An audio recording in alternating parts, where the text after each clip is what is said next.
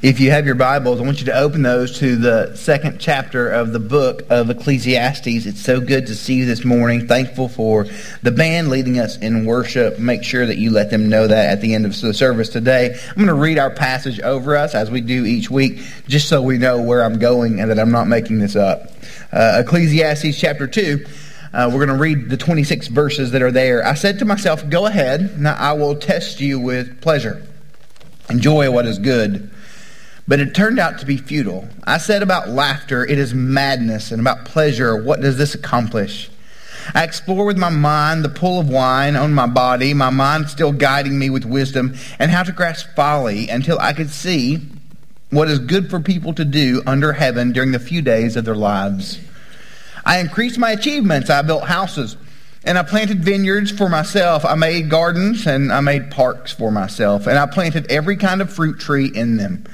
I constructed reservoirs for myself from which to irrigate a grove of flourishing trees. I acquired male and female servants, and I had slaves who were born in my houses. I also owned livestock, large herds and flocks, more than all who were before me in Jerusalem. I amassed silver and I amassed gold for myself and the treasures of kings and provinces. I gathered male and female singers and many concubines. If you have questions about that, Jerry will be answering those in the hallway after worship. The delights of men. I became a great, so I became great, and I surpassed all who were before me in Jerusalem. My wisdom also remained with me. All that my eyes desired, I did not deny them.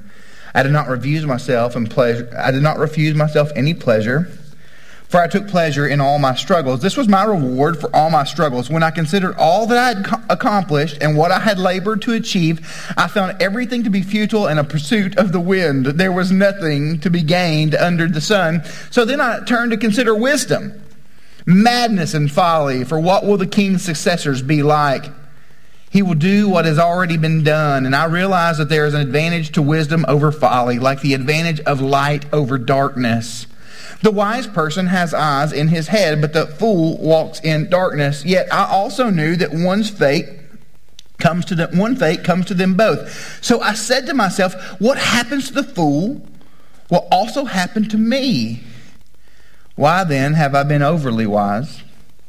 And I said to myself that this is also futile. For just like the fool, there is no lasting remembrance of the wise, since in the days to come will be forgotten. How is it that this wise person dies just like the fool? Therefore, I hated life because the work that was done under the sun was distressing to me, for, for everything is futile and a pursuit of the wind. I hated all my work and I labored that I labored at under the sun, because I must leave it to the one who comes after me. And who knows whether he will be wise or he will be a fool, yet he will take over all my work that I labored at skillfully under the sun, this too is futile. So I began to give myself over to despair concerning all my work that I had labored at under the sun. When there is a person whose work was done with wisdom, knowledge, and skill, and he must give his portion to one who has not worked for it, this too is futile and is a great wrong. For what does a person get? With all of his work and all of his efforts that he labored at under the sun, for all his days are filled with grief, and his occupation is sorrowful. Even at night, his mind does not rest. This too is futile. There is nothing better for a person than to eat, drink, and enjoy for his work. I have seen that even this is from God's hand, because who can eat and who can enjoy life apart from him? For the person who is pleasing in his sight. He gives wisdom, knowledge, and joy. But to the sinner, he gives the task of gathering and accumulating in order to give to the one who is pleasing in God's sight. This too is futile and a pursuit of the wind. I don't know if you were expecting this for Super Bowl Sunday or not, but we're going to spend. You thought I'd be in a jersey or something today. Uh, this book that we are looking at is Solomon's experiment, trying to take life apart and understand what is there. And I've noticed that many of us are in one of two categories. From childhood, we either take things at face value, or there is a point for us where we deconstruct and even destroy things as we remove piece after piece. So just let me know if you're the kind of person who looks at life and you say, this is just the way it is and I'm satisfied with it. Can you let me know that's you? That's okay. That's me. I don't like to take things apart because I break things and I don't want to spend more money. Anybody in the room, if you're the deconstructionist, you take things apart so that you understand why it works and how it works. If that's you, could you raise your hand? Okay, some of you are lying. You have to be one or the other. I gave you the rules. The book of uh, the book of Ecclesiastes is Solomon taking everything in life apart, trying to understand why it works the way that it happens to work and what the meaning behind it is. This book does not talk about some really important things in the history of the Jewish people. It does not talk about their escape from Egypt, the Exodus. It does not talk about the covenant promises that God made to Moses. It doesn't really talk about Abraham. There is no mention of heaven. There's no mention of hell. There is no mention of a coming Messiah. This book has one sole purpose, and that is to answer this question. What can I learn from what I see right now? When I look at life and I, and, and I take it apart, what can I learn from this? Either life matters, and God has a point for all of this, or it doesn't. And as Hemingway says, life is a dirty trick, a short journey from nothingness to nothingness. Tim Keller says it this way when he's talking about significance and why we seek and search for it, why we want things to matter. He said, People think Christians are naive, but if your origin is insignificant, and if your destiny is insignificant, then have the guts to admit that your life is insignificant. Solomon is conducting this experiment, with a tad bit of control because he's the wisest man who will ever live. He actually says this multiple times throughout Ecclesiastes chapter 2. He references how this is a controlled experiment for him that everything that he's going to do and all of the ways that he's going to do it, he has a bit of control over it. So for any of us who listen to the story of Solomon with his 700 wives and 300 concubines, as my life group discussed last week, I don't know why the numbers weren't flipped, but that's how it's working for him. Uh, for all of us who would look at this story and say, well, if Solomon did it, I should do it too. What you also have to realize is that God gave Solomon wisdom that is greater than anyone other than Jesus, and you and I are more than likely morons in comparison. So we don't need to be moving in this direction. And the reason that Solomon conducts this experiment for those of us who look and hear from the God of the Bible, who we know is Yahweh, who has revealed himself to us in Jesus, the reason that we would look at a letter like this and that he would give us this information is so that we would not seek to find satisfaction in places because the wisest man in human history apart from Jesus has already done so. And he says to us, there's nothing there if you're just going with what's under the sun. Solomon conducts this experiment. He is incredibly wise. It reminds me of one of my favorite television shows. It's on Netflix now, but NBC is about to remove multiple things from Netflix. They in 2019 on December the 31st, they removed Friends from Netflix, and some of us are still processing that. And in 2000, and it, it was it, it was hard on many of you, like. The, the Rachel. So um, the, there is also at the end of this year there will be a removal from from Netflix two more incredibly important shows. One is The Office, and the other is Parks and Recreation. One of my favorite episodes of Parks and Recreation is when a character named Tom and a character named Donna, and they have this recurring bit where they will walk into, Tom walks into an office, opens up a box, and in the box he has a gift for Donna, and there are three words on the three cupcakes treat yourself. And I love this episode.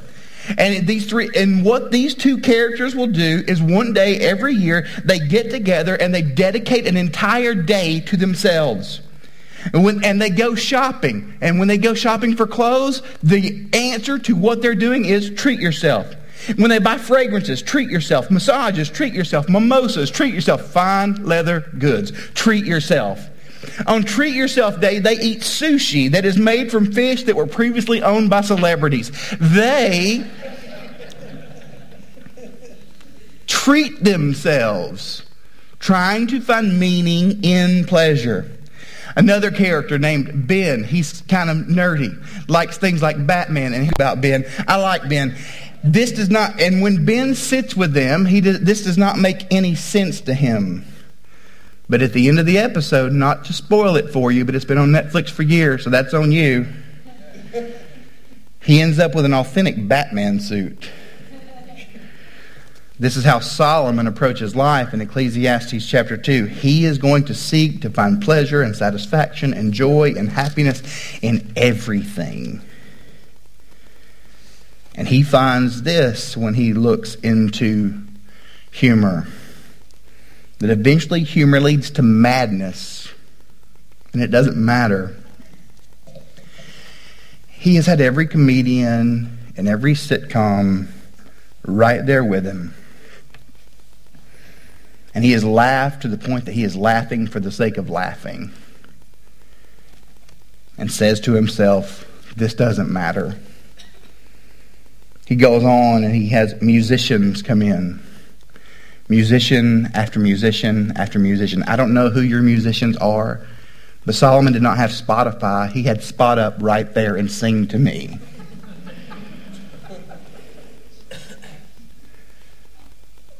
and nothing brought him lasting joy. Pleasure is limited. He had women, every type of woman that he wanted. It did not last. Solomon, as we said last week, there was no line between his desire and reality. And he says to any of us who are listening, I sought for meaning in all of these things. And as I sought for meaning in those things, it just didn't matter. This sense of brokenness and a lack of meaning when Solomon goes all in, chipped on the table, toward pleasure, is echoed in numerous places from our world. Singer Mick Jagger grew famous for a song where he would tell us that he can't get no satisfaction. That's terrible grammar. Superstar athletes will win championships and they will ask this question. You will hear them say this aloud. Is this all that there is? Many of those athletes struggling with anxious, depressed thoughts. Jack Higgins, who wrote the book The Eagle Has Landed, and a bazillion other thriller espionage novels that I just learned about in my research this week, when he was asked what, what he would do to give advice to another writer, he said, When you get to the top, realize this there's there's nothing that's there. There's a story of a man who climbed Mount Everest when he got to the top. He looked around from the top of the world for five minutes and then he walked back down. Philosophers have written about it. Blaise Pascal, all men seek happiness. This is without exception. Whatever different men means they use, they all tend to this end. They cause of some, this is the cause of some going to war, others avoiding it. It's the same desire in both to be happy.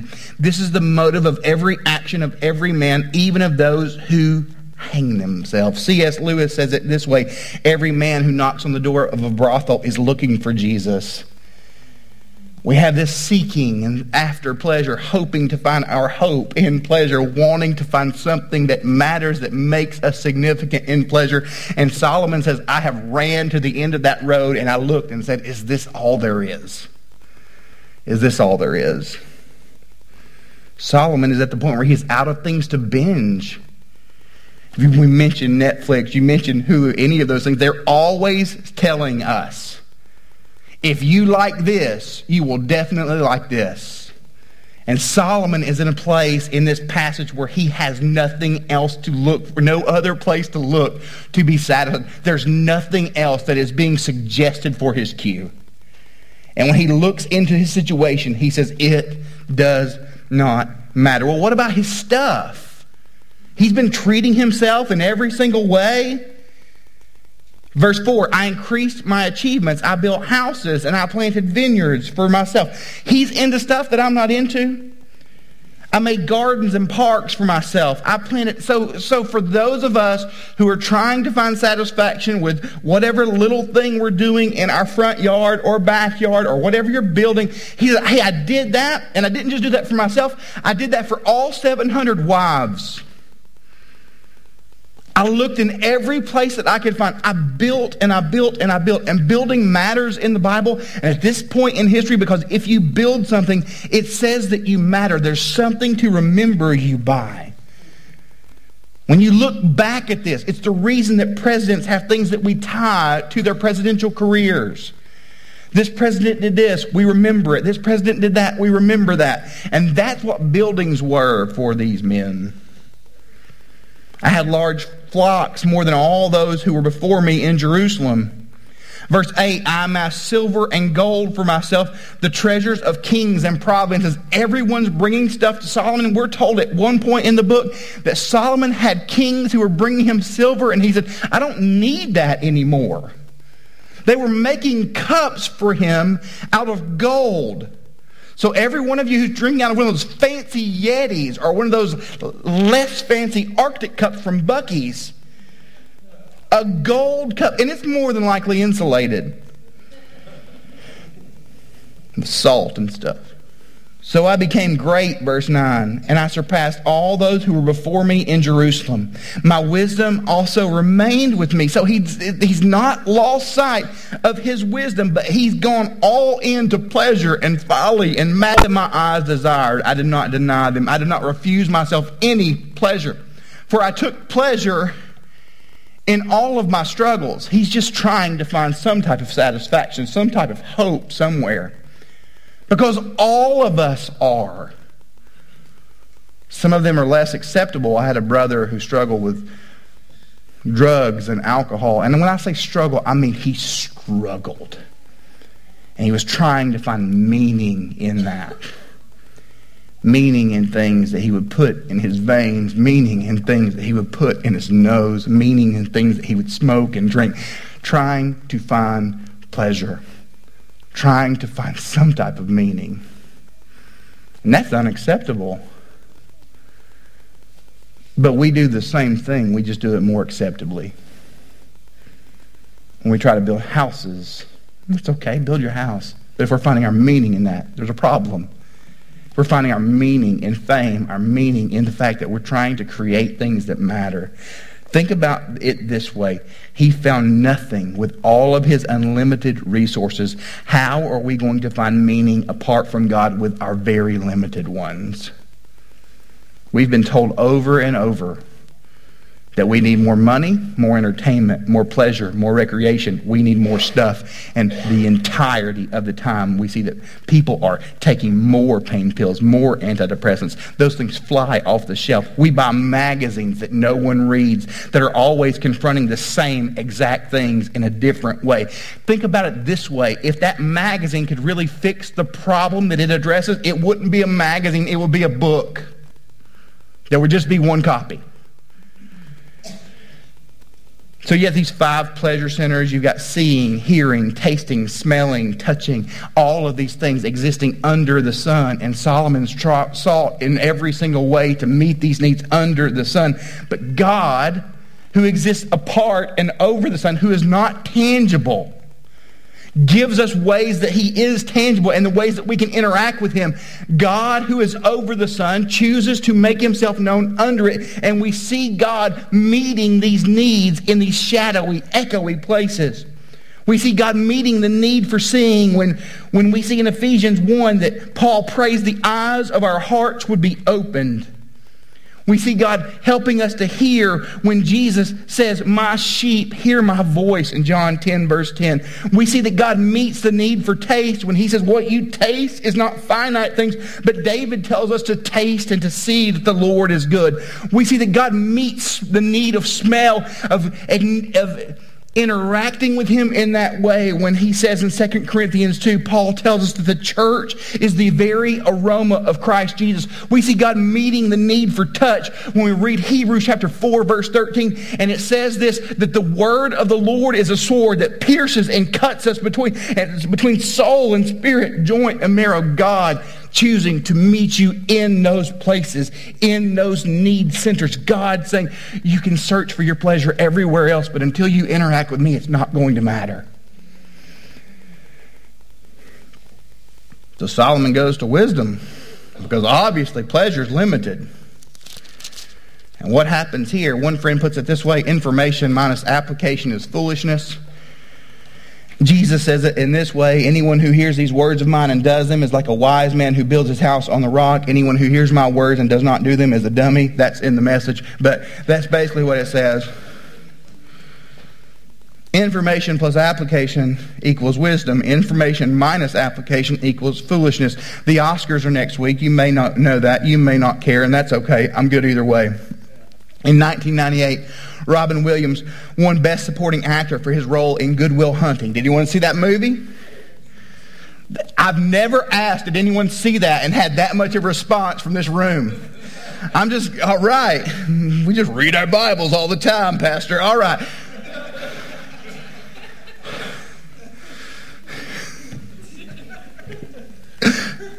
Good Will Hunting, Matt Damon's character is a genius. And, and a genius, he's a genius in an annoying way that someone's a genius. He meets with Robin Williams to, who's going to offer some psychology help for him. He, he's a professor dealing with Matt's problems. Both of them are from Boston. And when Matt Damon meets with him, Good Will Hunting meets with him, he makes a fool of this professor making fun of a painting in his office. And when he makes a fool of him, he's hurt and he's broken because this kid has just said these things to him that made him feel like he did not matter. I'm going to give you the TNT paraphrase of the conversation that follows. I thought about what you said to me the other day about my painting. I stayed up half the night thinking about it. Something occurred to me. I fell, and when it did, I fell into a deep, peaceful sleep. I've not thought about you since. You know what happened? You know what occurred to me? You're just a kid. You don't have the faintest idea what you're talking about. You've never even been out of Boston. So here's the difference. If I asked you about art, you genius, you'd probably give me the skinny on every art book ever written. Michelangelo, you know all about him, but I bet you can't tell me what it smells like in the Sistine Chapel. You've never actually stood there and looked up at the beautiful ceiling. You've never seen that. If I asked you about women, you'd probably give me a syllabus of all of your personal favorites, but you can't tell me what it feels like to wake up next to a woman and feel truly happy. You're a tough kid. I bet you could I could ask you about war and you'd probably mention Shakespeare to me, right? Once more into the breach, dear friends, but you've never been near one. You've never held your best friend's head in your lap and watched him gasp his last breath looking to you for help. I ask you about love. You probably quote me a sonnet, but you never looked at a woman and have never been totally vulnerable. You never known someone that could level you with their eyes, feeling like God put an angel on earth just for you who could rescue you from the depths of hell, and you wouldn't know what it's like to be hers through everything, through anything, through cancer. You would not know about sleeping, sitting straight up in a hospital for two months, holding her hand because the doctors could see in your eyes that the term visiting hours, they don't apply to you. You don't know what real loss is because it only occurs to you when you love something more than you love yourself. I doubt you've ever dared to love anybody that much. I look at you. I don't see an intelligent, confident man. I see a cocky, scared kid. We can know lots of things without the experience of wisdom, not know what to do in scenarios and situations. Solomon says that, we actually see him deal with that in the passage. Verse 12. He talks about how wisdom matters, but it's limited. I turn to consider wisdom, madness, and folly, for what will the king's successor be like? He will be what has already done. He will do what has already done. And I realize that there's an advantage to wisdom over folly, like the advantage of light over darkness. He's not saying that wisdom is bad. Wisdom is going to get you through life. Wisdom is awesome. It's the difference between walking through a room that is lit and walking through one that is loaded with obstacles. So our kids love Legos. Hope always makes them pick the Legos up. She's a brilliant, brilliant woman. And when my children play on Legos in our house, they play on them on a blanket. If you are not working through this at your house, that is magnificent. And that's how your children should play with Legos. Definitively. Because you just fold the blanket up and they're all gone. But there are stray Legos sometimes. Sometimes when those stray Legos are sitting there, there have been multiple occasions where I got up, I walked through the house without any light on, and I step on one of those Legos. Dads, anybody in the room, is this just me? Now, I want to be honest with you, there is minor pain in life, there is major pain, and there is stepped on a Lego in the middle of the night pain. When I do this, I make up words. You may say to me, Pastor, out of the overflow of the heart, the mouth speaks. Well, absolutely. And agony was expressed from my right atrium at those moments.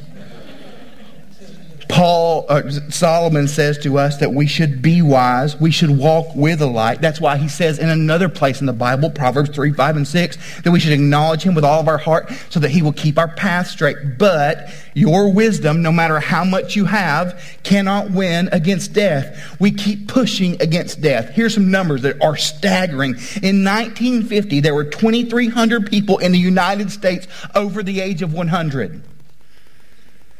There is an expectation that in 2050, or 2050, if you will, which is 30 years removed from now, that number will hit half of a million.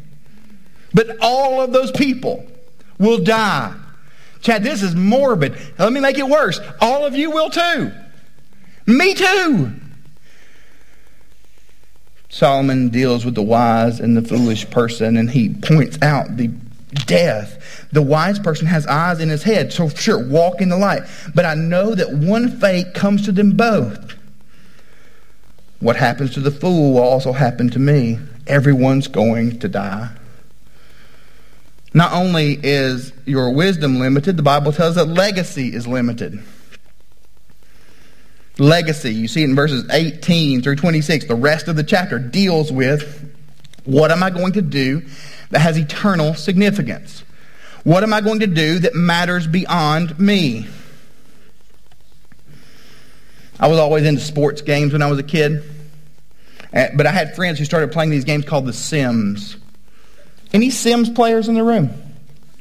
Okay, if you are unfamiliar with The Sims, The Sims is to New Kids on the Block what Minecraft is to the Korean pop band sensation BTS. The Sims was this game that you would play where you just built stuff. It's, according to Wikipedia, where you can get answers for everything because everyone can contribute. the game in the Sim series are largely what are called sandbox games, and they lack any defined goal. I would watch my friends play, and I felt that because it did not seem that anything they were doing mattered. Solomon says, What I do doesn't seem to matter. I keep building this stuff and I work, work, work, I work some more, and it doesn't matter. I've got all this stuff that I've put together, and it doesn't matter.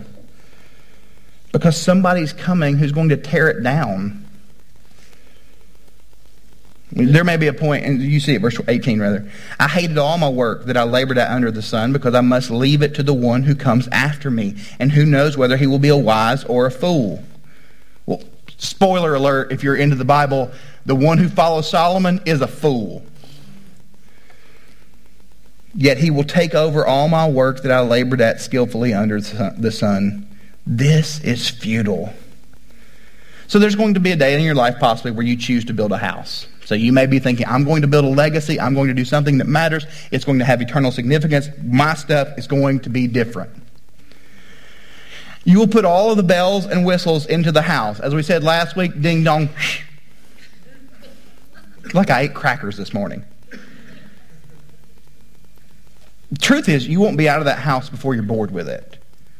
But maybe you would say, no, Chad, I love my house. I love everything in my house. I, I built a gazebo and I built a pool and we've got this hibachi thing. It is awesome. You're your house. And when you do, someone's going to move into the house that you believe was the best house that was ever going to be built. With your gazebo and your pool and your hibachi. And they're not going to like those things. They won't like where the gazebo is. They will hate the island counter that you've put in the middle of the floor because they want to create what people call space. They're going to look at everything you did and they're going to undo it. The colors that you poured over endlessly, they're going to change. And it's going to be as if what you did doesn't matter. How do you know that? Because it happened to Solomon. His son comes in and destroys everything after Solomon's reign within almost a year. If you don't think that's happening in LJ, you're crazy. There is nothing new under the sun. So, if we look and we see all of these places that we are seeking to find joy are insignificant, can you please tell me why they are there? Because they are not insignificant, they are limited, and they are not simply things that exist unto themselves, they exist to point to something greater. The things that you have are gifts from God. Look at them as gifts. Don't look at them to find your identity.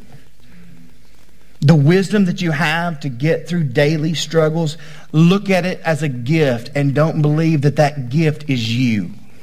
And I should not believe that that gift is me.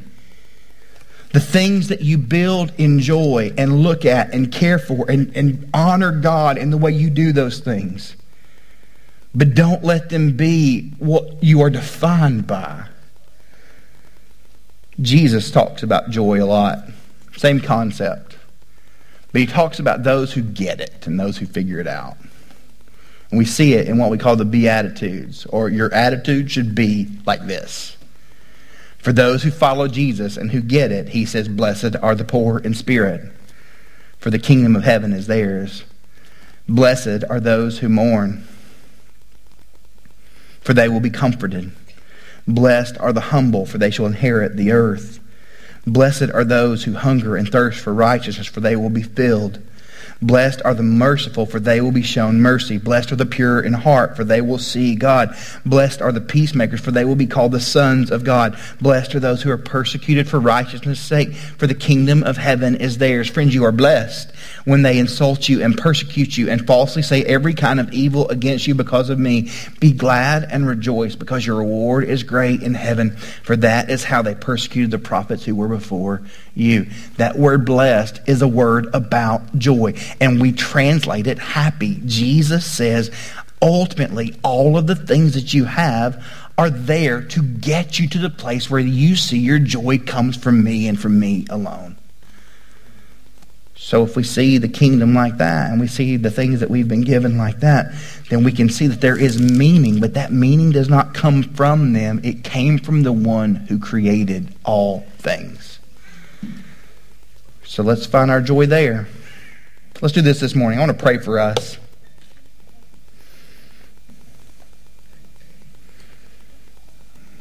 And maybe, just maybe, you are one of those who very much like me struggles at times to find your meaning in things that are really not eternally significant. There's an opportunity for you here to spend some time in prayer this morning at your seat while the band sings, with me in the back, with your life group leader. If you don't have a life group leader, I can connect you with someone. Thinking about what you've been seeking and where you've been searching and why you've been searching there. And Jesus says all of those things are intended to get you to me, to find your joy in me. So, Lord, we thank you for this morning. We pray right now that you will move in the hearts of these people. Move in my heart as I look into your word, as we spend time in this word. And Lord, help us to, to trust you and to see all good things in life point to you. Lord, if there are those in here who don't know you, I pray that you would save them from their sin. And for those of us who know you, I pray that you would remind us that we are not saved by our stuff that you've done a great work in us and that you've given light to guide us. You've provided joy for us so that we can see you through it. That laughter points to you, pleasure points to you. All of these things point to you, Jesus.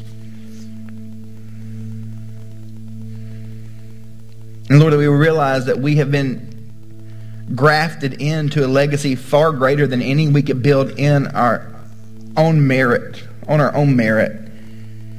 You've made us part of the legacy that you've set in motion, that you've created. You've given hope where there was none. So let us trust you, Jesus.